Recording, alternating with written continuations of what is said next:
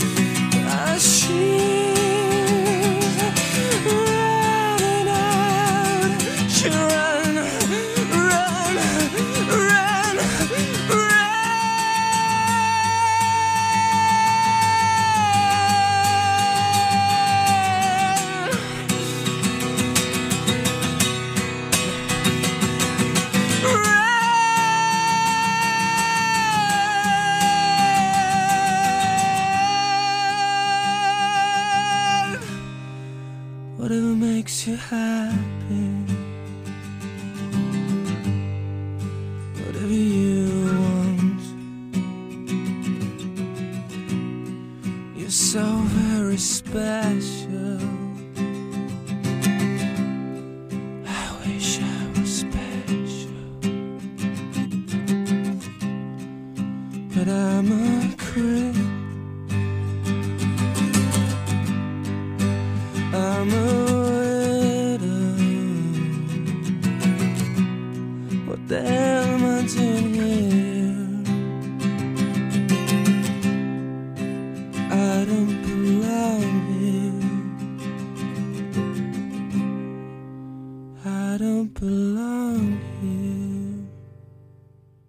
Hola, hola, acá estoy para hablar después de otra función. Les doy la bienvenida a este nuevo episodio y en esta ocasión voy a hablar de Guardians of the Galaxy Volume 3, también conocida como Guardianes de la Galaxia Volumen 3 o también conocida como esa película que nos destrozó y nos hizo llorar mucho en el cine.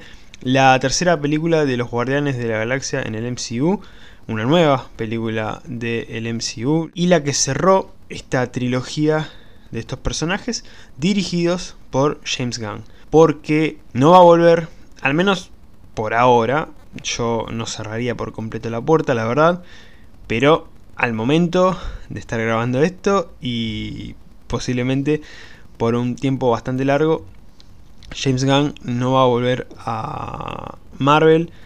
Él tiene un cargo bastante importante ahora en DC, entonces está enfocadísimo en eso. Obviamente dentro de Marvel están sus guardianes, guardianes de los que se despidió en esta película y por eso esta tercera película es la última, no solamente en Marvel, sino con sus queridos personajes. La verdad es una película que, como mencioné anteriormente, me destrozó. Me destrozó, pero a la vez me dejó una sensación de felicidad y una sensación tan satisfactoria que la verdad es difícil sentirse mal después de esta película. De hecho, em, justamente el final de la película y, y, todo lo que es la película juega con eso. Va desde los momentos más tristes, dolorosos y desgarradores hasta los momentos más felices. Y mm, yo creo que fue un viaje completo a lo largo de, estas dos horas y media de, película. Va eh, entre esos caminos. Te lleva por el lado de, la felicidad y por el lado de, la tristeza, del sufrimiento, por, decirlo de alguna manera. Y la verdad que está muy bien manejado. Em, tenía un poco de, no sé si miedo, pero de incertidumbre antes de la película sobre cómo se iba a manejar la comedia, ¿no? Teniendo en cuenta que las películas de los guardianes tienen un, humor bastante particular, el que maneja James Gunn en sus películas, y llevarlo a una película que tenía que ser bastante más dramática y que iba a tener un peso emocional mucho más grande que las anteriores, era algo difícil sinceramente. Y yo creo que se manejó muy bien, muy bien. De hecho, me voy a meter en un tema en particular, ya con spoilers, porque la verdad que fue un aspecto durísimo, durísimo, sí, pero que se manejó perfectamente. La verdad que se manejó perfectamente. Y en líneas generales, yo creo que es una grandísima película. Realmente es una grandísima película. Significaba mucho para mí porque con la primera película de Guardianes de la Galaxia yo entré al MCU y mm, llegar a este punto en el que se cerraba esta trilogía, en el que se terminó cerrando esta trilogía, y con este anuncio ya desde antes de que se estrene, que nos preparaba para lo que iba a ser ya la despedida de estos guardianes, al menos con estos guardianes todos unidos, juntos, en, en la misma agrupación, era algo muy fuerte. Y, realmente, después de esta película, yo siento que em, guardé una partecita de mí en, un cofre y, quedó. Porque hice todo un camino junto a, estos personajes. Em, y ya terminó, inevitablemente, porque ya James Gunn no va a volver em, a, a, dirigir películas de los Guardianes de la Galaxia. Y aunque vuelva, si es que vuelve en algún momento, ya no va a ser lo mismo. O sea, sería genial tenerlo de vuelta y todo, pero ya no va a ser lo mismo y quedó muy marcado, este final quedó muy marcada esta trilogía. Entonces em, fue un camino especial y, muy lindo que logré disfrutar de principio a fin y la verdad que eso es lo que terminó significando para mí esta película también. Me voy a meter con spoilers, em, ya quiero hablar en detalle esta película. Si no la vieron, vayan a verla. Si ya la vieron o si no les interesan los spoilers, o si ya se comieron spoilers, se pueden quedar. Esto sigue bajo su propia decisión. ¿De qué va la película? La película empieza mostrándonos a los guardianes. En realidad empieza de otra manera, ya me voy a meter en eso. Pero en líneas generales empieza con los guardianes en Nowhere, esta cabeza del celestial que tomaron como base de operaciones algo que ya habíamos visto en el especial de Navidad. Y están tranquilos ahí eh, haciendo su vida hasta que llega Dan Warlock. Momento meme en Instagram. Algo que me pasó en esta película es que no vi en el último tiempo tanta locura en cuanto a necesitar imágenes y videos de una película para poder hacer memes. O sea, paso a explicar. Vi muchos memes y muchos videos que no eran memes, ¿no? Simplemente eran videos, o sea, mostrando escenas de esta película, también imágenes, pero más que nada videos. Pero vi muchos videos y, y muchas imágenes en general de esta película de capturas directamente desde el cine. O sea, grabaron una partecita de la película y la subieron. Sacaron una foto y la subieron. Que no pasó mucho en el último tiempo. Es algo que no, no venía pasando. Eh, de hecho, no sé, a lo que voy es que, por ejemplo, si querían hacer un meme, no sé, siguiendo con el MCU, con Modoc. Bueno, usaban otra imagen o algo como para decir, bueno, Modoc. Y una imagen random, no la original de Modoc. ¿Se entiende? Es como que se usaban otros memes u otras imágenes para hacer referencia a lo que se quería hacer referencia. Acá directamente agarremos algo de la película y vamos a hacerlo meme. Que es justamente esto de Adam Warlock. Adam Warlock llegando. Ya es un meme hermoso con la canción de fondo. La tercera canción más reproducida de esta película en Instagram. Ya voy a mencionar las otras dos, pero son bastante obvias. Y nada, me, pareció re loco. No venía pasando mucho eso. Volviendo a la historia, Adam llega a Nowhere en busca de Rocket. Mm, lo quiere atrapar. Los guardianes salen a defenderlo, pero en este intento de Adam de atrapar a Rocket, sale gravemente herido y cuando lo quieren ayudar los guardianes, se dan cuenta de que no pueden porque necesitan un archivo para poder desbloquear algo dentro del eh, cuerpo de Rocket, que, bueno, como saben, está mm, modificado y tiene partes electrónicas o algo por el estilo. Entonces buscan esto y acá arranca toda la película en la que a medida que va avanzando vamos viendo flashbacks a eh, la vida de Rocket y vamos conociendo al villano de esta película, que es High Evolutionary, el alto evolucionador, que fue el que creó a Rocket, el que modificó genéticamente a un mapache y terminó dándole origen a Rocket. Puntos negativos. El único punto negativo, porque es uno solo, es lo único que no me funcionó en la película y supongo que al 99% de las personas no le funcionó esto. Y es el personaje de Adam Warlock. A ver, el personaje en sí me gustó, sinceramente me gustó. Em, Will Poulter, la verdad que mm, tiene un buen manejo de, la comedia y también del drama. Es un actor que se maneja bien para la comedia y para el drama. Acá tiene momentos más cómicos, ¿no? Porque también la explicación es que Adam básicamente es un bebé. ¿sí? Tiene la apariencia de un hombre, pero em, es un bebé. Porque recién sale al mundo y está viendo todo por primera vez y es bastante torpe y atolondrado y todo eso. No es que no me haya funcionado eso. Pero es un personaje de relleno. Como que, a ver, ya de entrada llegó tarde llegó bastante tarde al MCU. Y mm, en esta película queda muy colgado.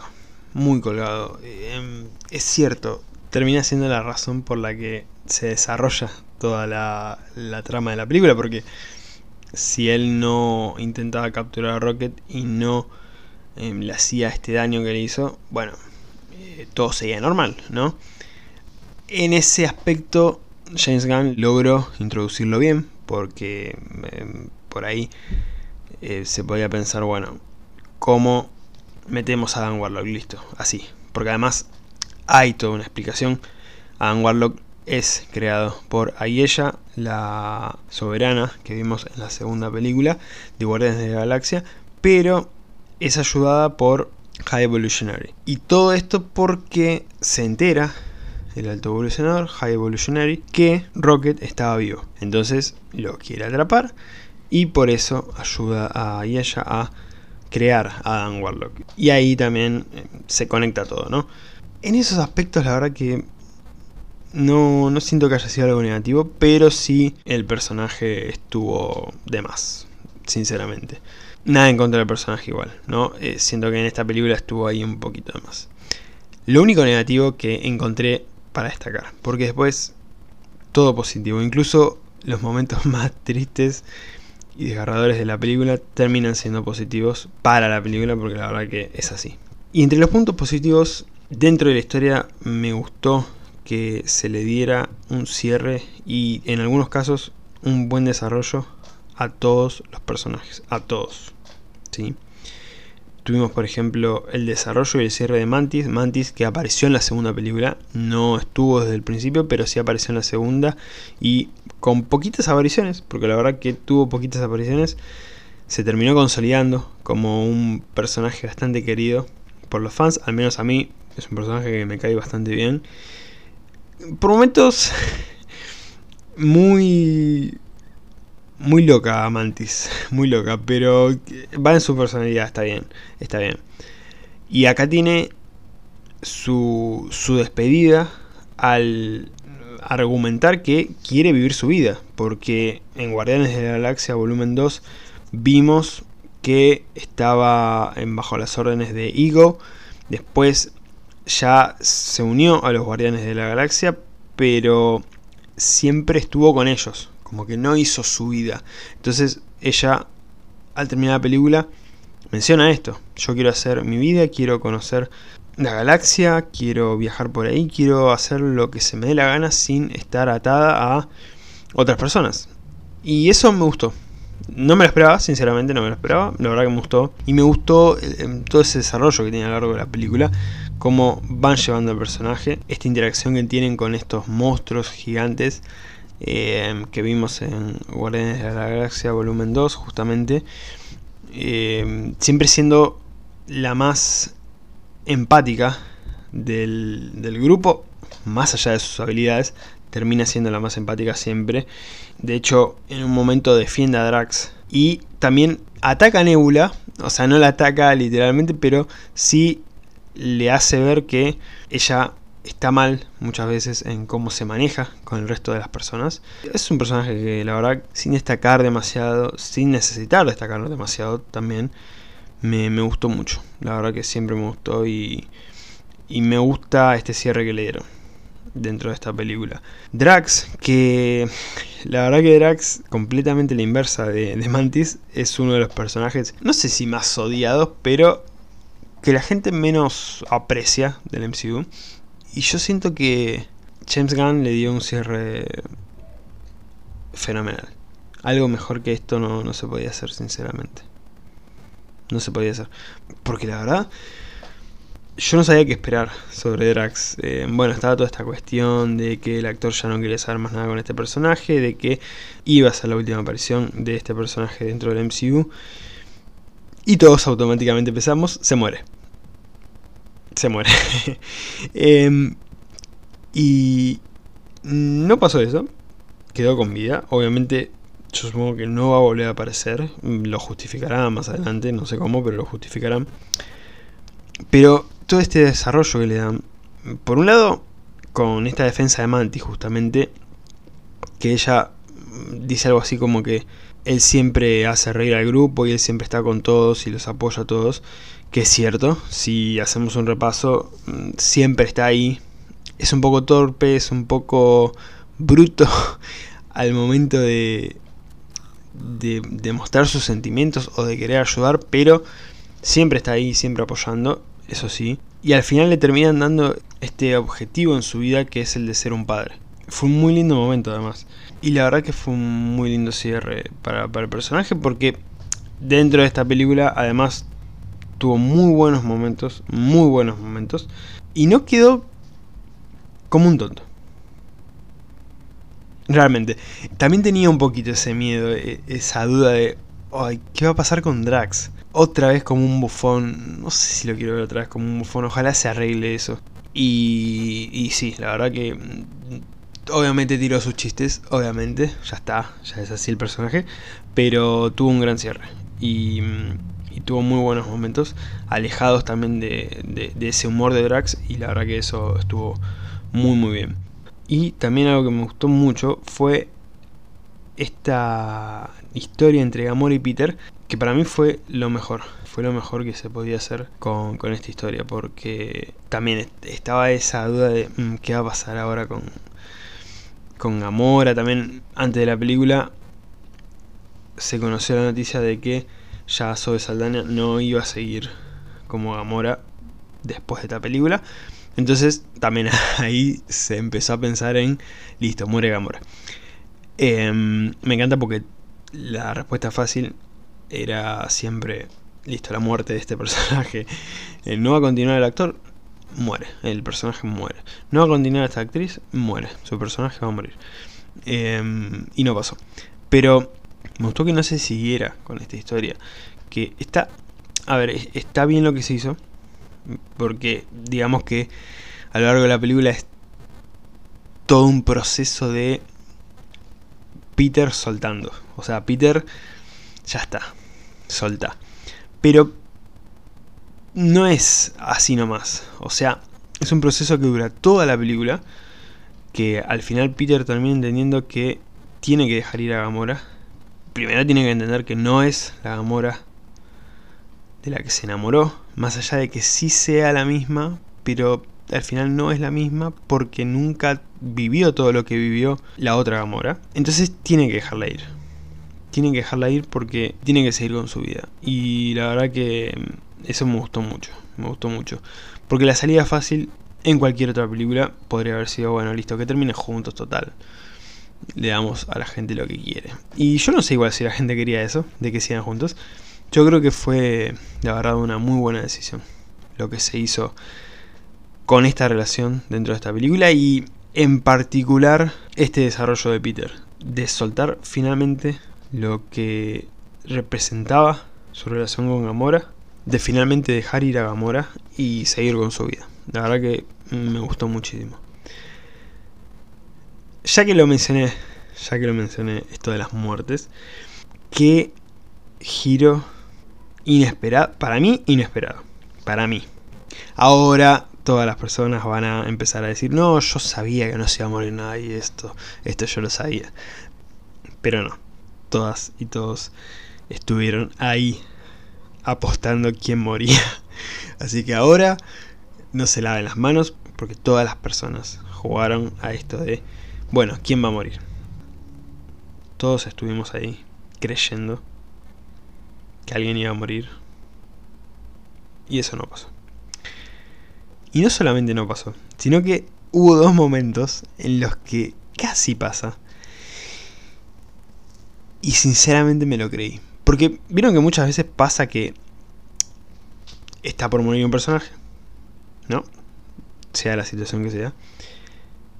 Y si es un personaje principal, pensamos, nada, algo va a pasar, algo va a pasar acá y se va a salvar o viene alguien y lo salva, o hay una medicina especial para salvarlo, o viajan en el tiempo y lo salvan, pero em, casi siempre es así, casi siempre. Y acá, realmente, en estos dos momentos, el primero, cuando casi se muere Rocket, yo ahí ya me voy a meter en tema Rocket, pero ya ahí Em, con todo lo que habíamos visto del pasado de Rocket, cuando llegó ese momento em, estaba a punto de desmayarme en la sala del cine. Em, pero realmente, realmente pensé que moría Rocket. Realmente pensé que moría Rocket. O sea, en ningún momento se me cruzó por la cabeza el pensamiento de, no, pero va a pasar algo y, y va a volver con los guardianes porque estaba como en el limbo, ¿no? Estaba como, como Harry Potter. Cuando va a ese lugar y lo ve a Dumbledore que está todo blanco, igualito. Bueno, estaba ahí como... Se nos va, pero está ahí. Está como que se va o se queda. Se va o se queda. Y yo en ningún momento pensé en, bueno, eh, van a lograr salvarlo y va a volver a estar con los guardianes. No lo pensé eso. Realmente estaba convencido que se iba a morir ahí. Por cómo se dio esa escena cuando se reencuentra con Laila, Tiffs y Flor, yo pensé que se quedaba. Pensé que se quedaba ahí, que moría, pero estaba completamente convencido. Ni siquiera ni siquiera me importaba lo que venía en la película. Era como un momento tan importante que no pensé en lo que podía venir. Entonces, estaba tan metido en eso que mi cabeza no, no reaccionó en cuanto a, che, pero pará, falta para que termine la película. Eh, no, no puedes morir acá, algo tiene que pasar. Y estaba completamente convencido. Y cuando Laila lo detiene y le dice que todavía no es su momento, ahí literalmente fue mi reacción esa. Un, un suspiro liberando toda la tensión que tenía adentro. No. Por favor, ya para ese momento había llorado tanto que no podía más. Incluso creo que estaba llorando en ese momento, no me acuerdo, creo que sí, creo que sí. Ese fue un momento. Y el otro, con Peter, cuando otra vez vuelve a poner su vida en riesgo por su música. Lo cual no, no cuestiono, ¿eh? Banco a Peter. Lo banqué en la primera, lo banco acá. Em, pero, a ver. Estaba muerto. A mí no me jodan.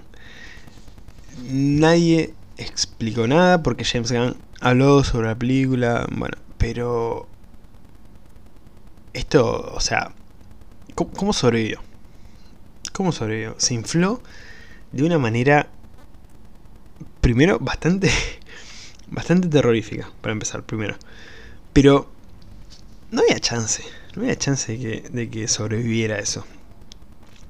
La explicación más cercana y lógica que podríamos tener es que al ser hijo de Igo, y más allá de que sus poderes caducaron em, después de la segunda película de los guardianes, eh, sigue siendo hijo de, un ser que era bastante poderoso. Entonces, más allá de eso, por ahí, al igual que pasó en la primera, que pudo sostener la gema, esto le dio un poquitito más de, vida. Es como que no es un humano por completo. Tiene un poco todavía de, de lo que era Igo.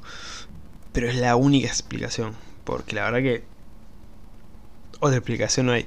Y también ahí pensé, listo, ya está, se muere Peter, se muere. Ahí no estaba tan convencido como con Rocket porque la veía como una muerte muy tonta. Como que morir así no... Si alguien moría era de una manera heroica. O de una manera un poco más seria. Era como que... Esa muerte no la veía, sinceramente. Y no terminó sucediendo esto. Y a lo que iba justamente es el gran giro, de que ningún personaje muere. De hecho, yo entré a la sala pensando, bueno, ¿quién se va a morir? y no murió nadie, no murió nadie. Incluso hasta High Evolutionary sobrevive, porque después nos enteramos que Drax lo salva, así que hasta el villano sobrevivió, que generalmente termina muriendo. Sé que a algunas personas esto no le gustó, pero a mí la verdad que me gustó.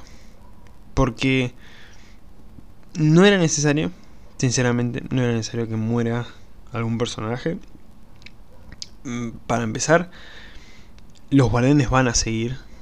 No con esta agrupación que vimos en las primeras dos películas, porque de hecho al final se separan, pero eh, muchos de estos personajes van a seguir dentro de los guardianes y algunos sueltos por ahí, por, por la galaxia. Entonces, ¿para qué matarlos?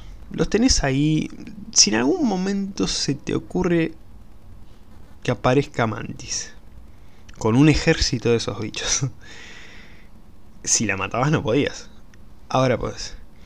Si en algún momento de Bautista piensa, che, la verdad que me gustaría volver como Drax, qué sé yo. Si lo matabas, no iba a poder volver. Se entendió mi punto, ¿no? Creo que en esta decisión James Gunn dejó a los personajes ante la posibilidad de que se pueda hacer lo que quieran. Están vivos, listo, yo se los dejé ahí. No maté a ninguno, hagan lo que quieran con estos personajes. Mm, por favor, hagan buenas cosas. No, no, no los arruinen. Pero están ahí. Y yo lo vi así. La verdad que es una decisión que me gustó. Es una decisión que está bien desde el punto de no es necesario que al llegar al final de algo se tuviera que llegar al punto de matar a algún personaje o a varios personajes. No. Yo creo que estuvo bien esto y la verdad que me gustó. Además me gustó por la expectativa que se había generado. Fue como un giro eh, completo. Fue como, bueno, alguien va a morir. No murió nadie. No, no me lo esperaba. Me imagino a muchas de las personas que fueron a esta película así, con esa reacción de, uh, yo pensé que iba a morir algún personaje y no se murió ninguno. Eh, no sé si James Gunn estuvo ahí pensando en esto al momento de escribir el guion de esta película. Seguramente sí. El chabón conoce a los fans y seguramente habrá pensado, esto van a ser miles de teorías de, uh, se va a morir este porque, y seguramente este personaje también se va a morir porque, y pensó, listo, voy a hacer todo esto, chao. Eh, y sí fácil, la verdad que increíble. Lo respeto muchísimo a James Gunn porque eh, nos hemos comido la madre todos. Yendo a un aspecto más serio, me gustó mucho la crudeza dentro de, esta película, que para mí fue necesaria y para nada excesiva. En específico, hablo de los flashbacks de Rocket, ¿no? En donde vimos toda esta crueldad con los animales. Me pareció muy bien logrado esto, muy bien logrado. Em, a ver, hay que entender algo. Si vamos a hacer una película sobre una guerra, vamos a ver la crudeza de la guerra.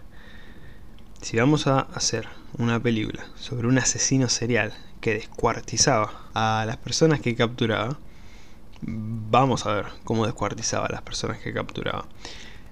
Y así con todo, ¿no? Hay momentos en los que en las películas, cuando se cuenta una historia, es necesario ver ciertos aspectos y no suavizarlos. Porque de eso también se trata el cine.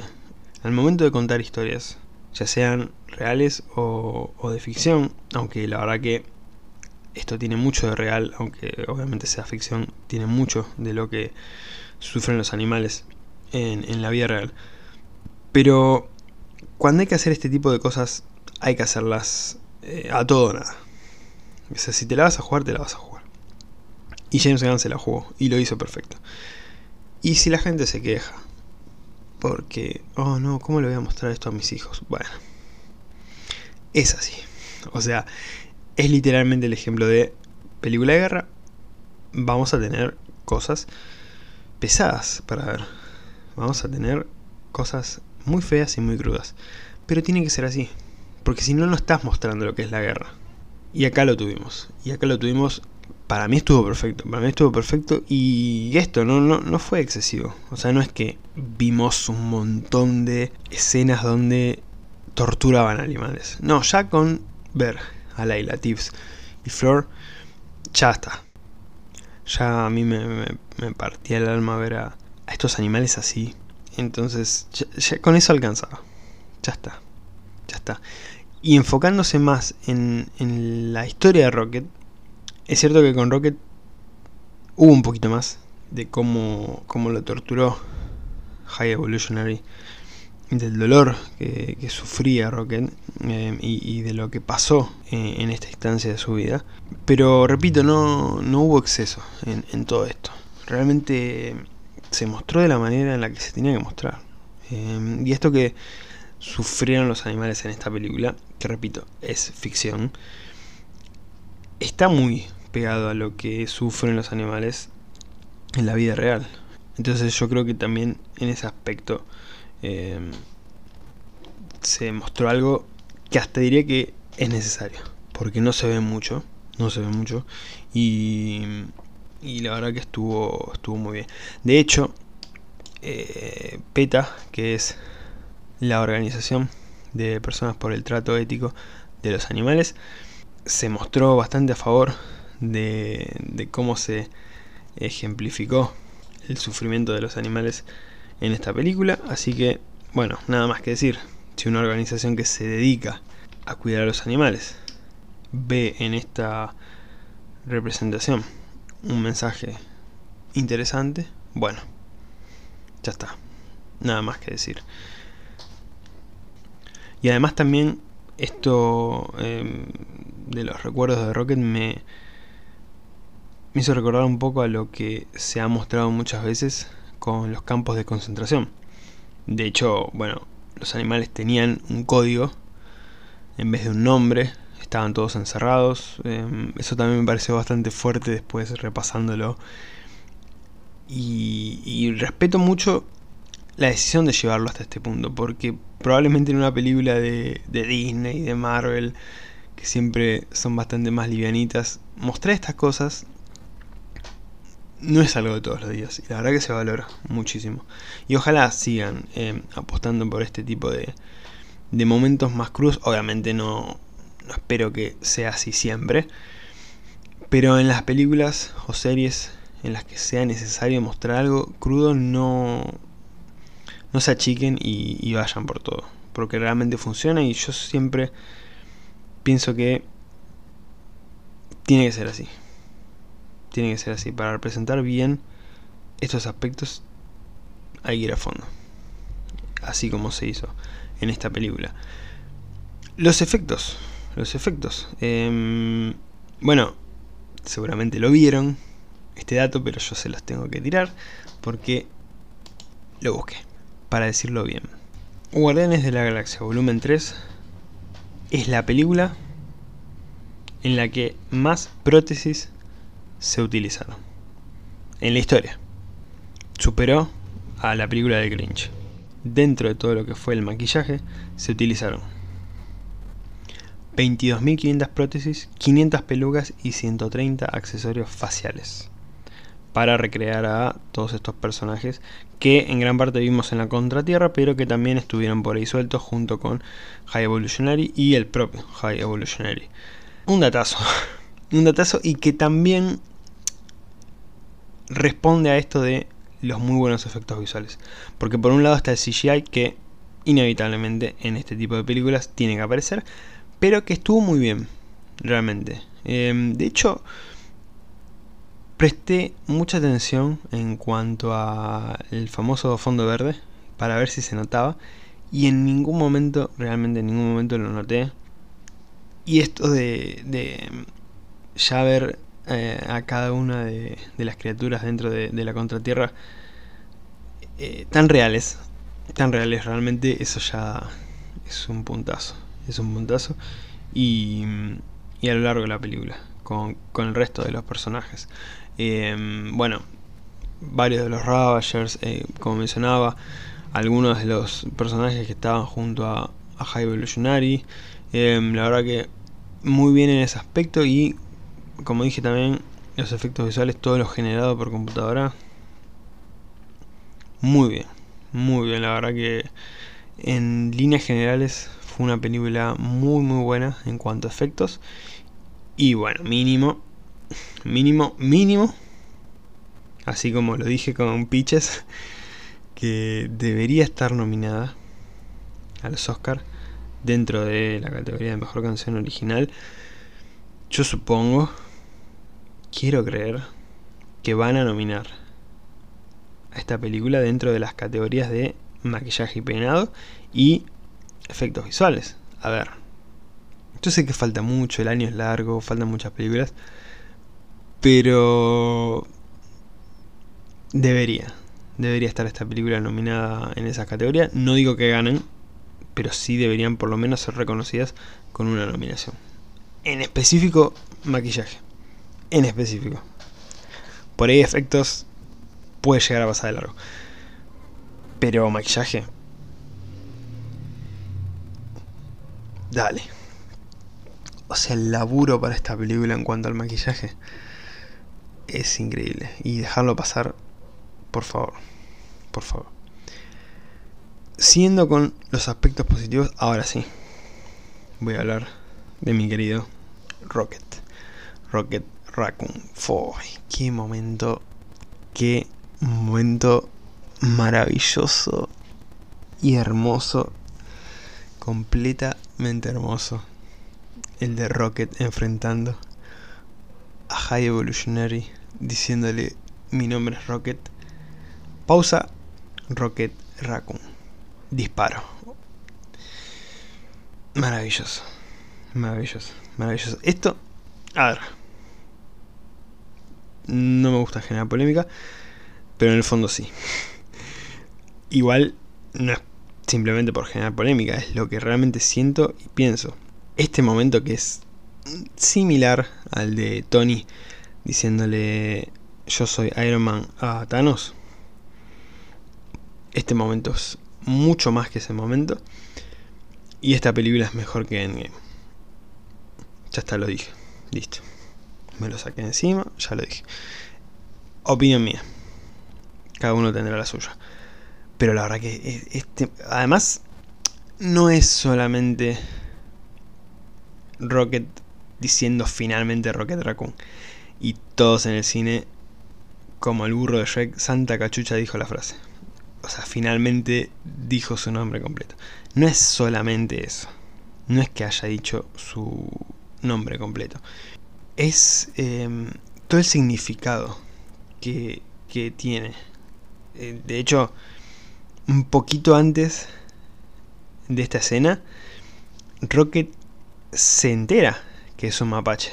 Porque hasta ahora no lo aceptaba porque él no sabía lo que era un mapache, él no, no, no se veía como un mapache, entonces no lo aceptaba, porque él no era eso. Y cuando encuentra esta jaula en donde están los demás mapaches, que, uff,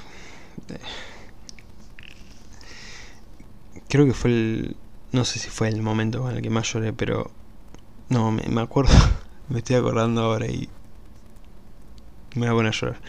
Pero qué momento. Encontrando a todos los mapaches y, lo tengo fijo en la cabeza. Eh, eh, Rocket eh, acercándose a uno de los mapaches y ese mapache acercándose a él.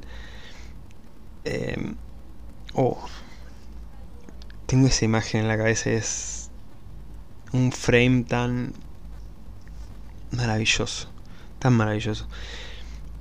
En ese momento él se entera que es un mapache, se da cuenta de que es un mapache y lejos de alejarse de su verdadera identidad, la abraza, la acepta y, con orgullo se lo grita a la persona que le arruinó la vida y que lo convirtió en lo que es.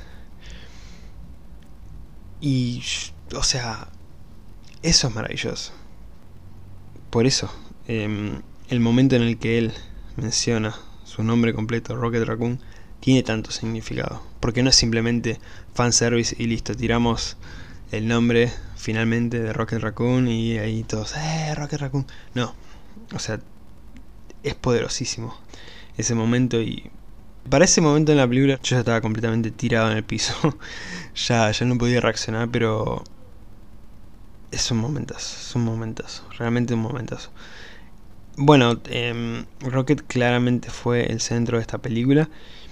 Em, y lo disfruté tanto, lo disfruté tanto porque, bueno, Rocket es mi personaje favorito del MCU. Pero más allá de eso, yo creo que se le dio un desarrollo tan bueno, tan perfectamente ejecutado que realmente no tengo ninguna objeción. No, no hay. No hay nada malo para, para decir sobre, sobre la historia de Rocket dentro del MCU. No solamente en esta película, sino a lo largo del MCU. Em, muchas cosas que antes por ahí quedaban un poco sueltas, ahora terminan de, de tener su significado y, y terminan de cerrar dentro de la historia de este personaje. Y es justamente eso, cerrar la historia de este personaje. Porque incluso dentro de esta misma película él empieza cantando Creep de Radiohead y termina poniendo la canción Dog Days Are Over de, de Florence and the Machine en dos momentos bastante claros. Él solo recordando su pasado y escuchando una canción triste. Y en el final poniendo una canción más alegre, más esperanzadora, acompañado de un montón de personas que él adora. Más hermoso que eso no, no se puede.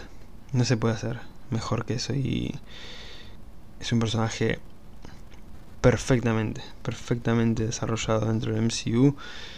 Y me encantó lo que, lo que logró James Gunn con este personaje a lo largo de las películas, pero en esta película en particular, eh, porque además en gran parte de esta película está en coma.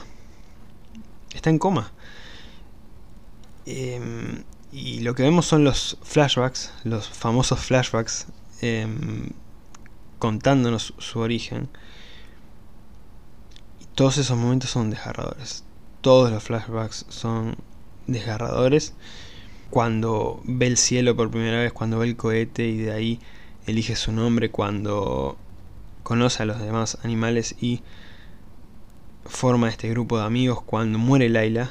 Un momento en el que me quedé completamente choqueado. O sea, ni siquiera... No, reaccioné. Quedé con la boca abierta y... Y, no, no, podía reaccionar. Encima, después de eso él ataca a High Evolutionary. De ahí la razón por la que este personaje tiene la, cara así. Eh, como si fuera una máscara con su propia cara. Eh, por las graves heridas que le dejó Rocket. Pero e-, es tan fuerte ese momento.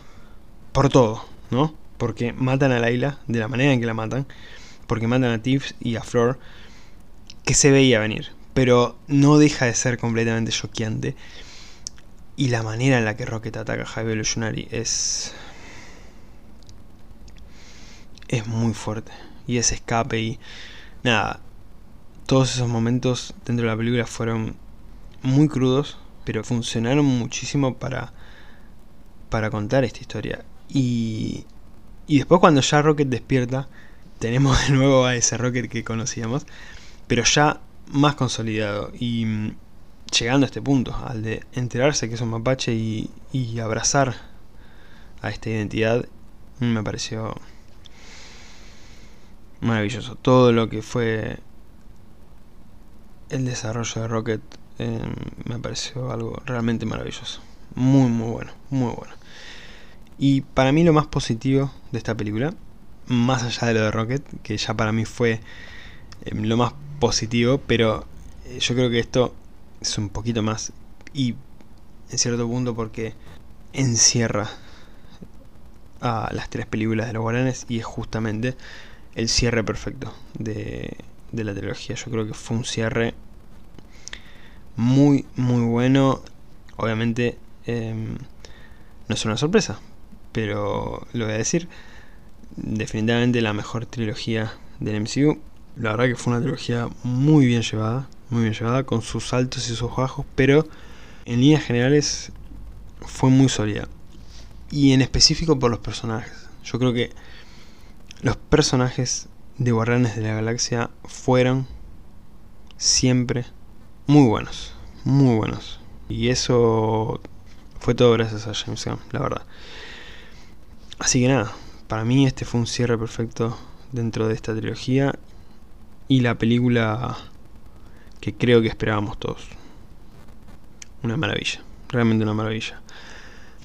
No mencioné la escena del plano secuencia en el pasillo cuando van a buscar a High Evolutionary y, todos pelean ahí dentro. Uf. Qué momento impresionante. Con No Sleep Chill Brooking de Beastie Boys. Temazo. Y ese plano de secuencia espectacular. Espectacular. No, no, un momentazo. Realmente un momentazo. Y algunos detalles que no quería dejar pasar. Primero, la muy linda referencia que no sé si muchas personas notaron porque no lo vi mm, en muchos lados Em, pero yo cuando lo vi pensé enseguida en eso. Groot con su cabeza ahí corriendo por el piso. Mm, para mí fue una clara referencia a la cosa. Además teniendo en cuenta que James Gunn venía un poquito del palo del terror, que haya hecho esta referencia a una película de terror tan icónica, bueno, no sería una sorpresa. Los trajes de colores que usan los guardianes cuando van a este lugar raro, donde tenían que eh, encontrar eh, esto que necesitaban para, para salvar a Rocket, para mí es una referencia clara al Among Us, además de que justamente ellos terminan siendo infiltrados, impostores en este lugar, entonces, bueno, es mucho más eh, fuerte esta referencia a la Us. Los cameos de personajes y de actrices y actores. De personajes tuvimos el cameo de Yondu, que volvió nuevamente para esta película, cuando Kraglin está intentando utilizar esta flecha que no podía manejarla bien. Bueno, se concentra y ve a Yondu. Me gustó mucho, me gustó mucho ver de nuevo a Yondu. El broker, este mm, personaje raro con todas las cejas en la cara, lo vimos ahí en, en, Nowhere con Kraglin, con Cosmo y con Howard el pato. También aparece por ahí Howard el pato. Y Stacker, nuevamente, con algunos de los guardianes originales que ya habíamos visto en Guardianes de la Galaxia volumen 2, pero que vuelven a aparecer acá junto con varios Ravagers que tenían entre sus integrantes a Gamora, justamente. Yo siento que algo tienen que hacer con, con Stacker. Em, no, no van a traer a Sylvester Stallone para estas dos apariciones en estas dos películas de Guardianes de la Galaxia. Para mí, algo más van a hacer con, con Sylvester Stallone dentro del MCU y con su personaje de Stacker. No sé qué, pero algo van a hacer. Y hablando de hacer, sería completamente necesario, pero después de esta película lo pensé, no sé por qué, pero lo pensé, necesito una serie cortita, no pido una serie muy larga. Necesito ver esta historia de cómo Rocket conoce a Groot. Porque vimos la historia de Rocket hasta que se escapa de High Evolutionary, pero no sabemos lo que pasó después.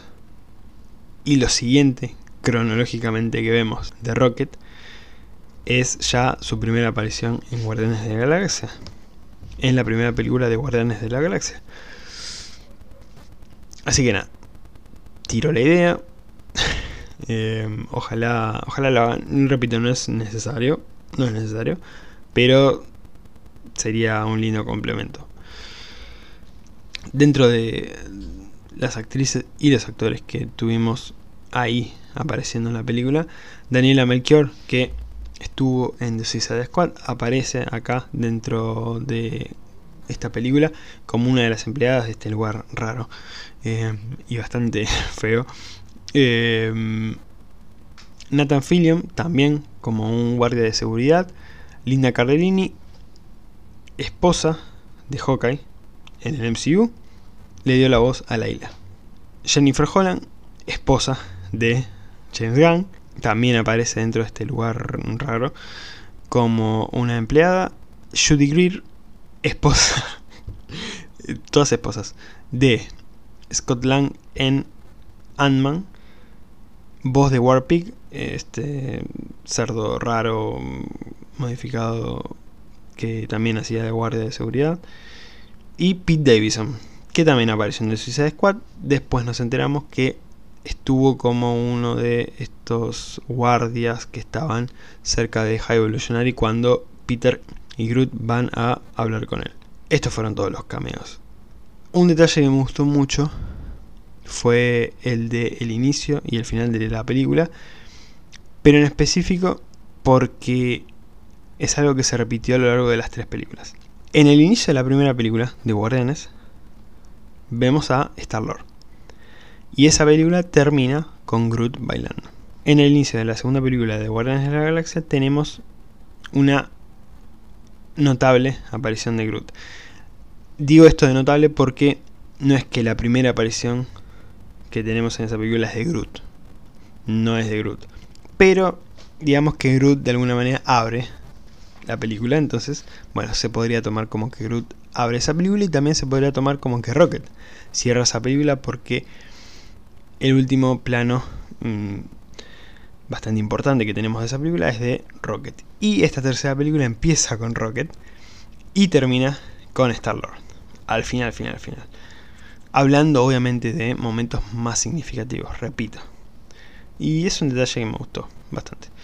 Y siguiendo con ese detalle, la película termina con Rocket reproduciendo una canción que es nada más ni nada menos que Come and Get Your Love, canción con la que empezó la trilogía de Guardianes de la Galaxia. Más perfecto no se podía. Realmente más perfecto no se podía hacer. Y hablando de canciones, bueno, una de las canciones más escuchadas, como les mencioné anteriormente, cuando hablé del meme de Adam Warlock, pero después las otras dos, obviamente Creep y Dog Days Are Over, que no me paran de aparecer, no me paran de aparecer. Eh, Come and Get Your Love quedó como un poquito atrás, pero esas tres son las que más están apareciendo y la que más aparece es Dog Days Are Over, que además no puedo escucharla sin, sin empezar a lagrimear. Además es una canción tan alegre. Ese final, les juro que cuando tuvimos ese momento final en la película, yo estaba llorando y riendo a la vez, pero no, no me definía para ningún lado. Es como que lloraba y me reía, lloraba y me reía. No sabía qué hacer. Literalmente el meme de Pedro Pascal, que se empieza a reír y termina llorando. Em, no, fue un final hermoso, realmente hermoso, realmente hermoso. Y, y en el final, cuando los guardianes se separan, tenemos este momento en el que Groot habla y lo entendemos. Que yo me quedé completamente sorprendido, me acuerdo, en el cine, porque no lo podía creer. Y después em, me, había quedado pensando un poco en, eso. Y posteriormente James Gunn aclaró esto de, que finalmente nosotros entendimos a Groot porque ya formamos parte de la familia de los guardianes. Entonces, básicamente entendimos lo que los guardianes entendieron todo este tiempo con Groot. De hecho, en la misma película, la Gamora que aparece, que no es la Gamora que habíamos visto en las dos películas anteriores, no entiende a Groot al principio, pero ya al final lo entiende un poco más. Entonces, bueno, fue un detalle muy lindo. La verdad que fue un detalle muy lindo. Y mm, Drax bailó. Yo, encima, en la pausa con la canción nada, espectacular. Yo estaba esperando a que empiece a bailar y en mi cabeza pensaba, no, no, Drax va a bailar. Drax va a bailar, no, no lo puedo creer. Y cuando empieza a bailar, fui tan feliz, fui tan feliz. La verdad que, nada, un final hermoso en esta película y, y un cierre genial para, para esta trilogía, realmente. Hasta acá mi reseña de Guardians of the Galaxy Volume 3. Mi calificación es de 9,5 sobre 10. Y bueno, antes de terminar, quería recomendarles que escuchen los episodios de La Butaca Clandestina en los que hablamos junto a Fabio de las tres películas de Guardianes de la Galaxia. Me invitó Fabio a hablar de las dos películas anteriores y después del estreno a hablar de Guardians of the Galaxy Volume 3. Así que, bueno, eh, la invitación está hecha. Le dejo los enlaces en la descripción para que vayan a escuchar esos hermosos episodios junto a Fabio de la Butaca Clandestina. Me pueden seguir en Instagram, arroba después de otra función podcast o simplemente buscan después de otra función y voy a aparecer también en YouTube donde están todos mis episodios subidos al canal en formato de video. Me pueden seguir en mi Instagram personal, arroba panchanraccoon. En Letterboxd y Medium me encuentran como se va el guido. Espero que les haya gustado este episodio. Nos estamos escuchando en la próxima después de otra función. Gracias, Guardianes de la Galaxia. Y gracias, James Gunn.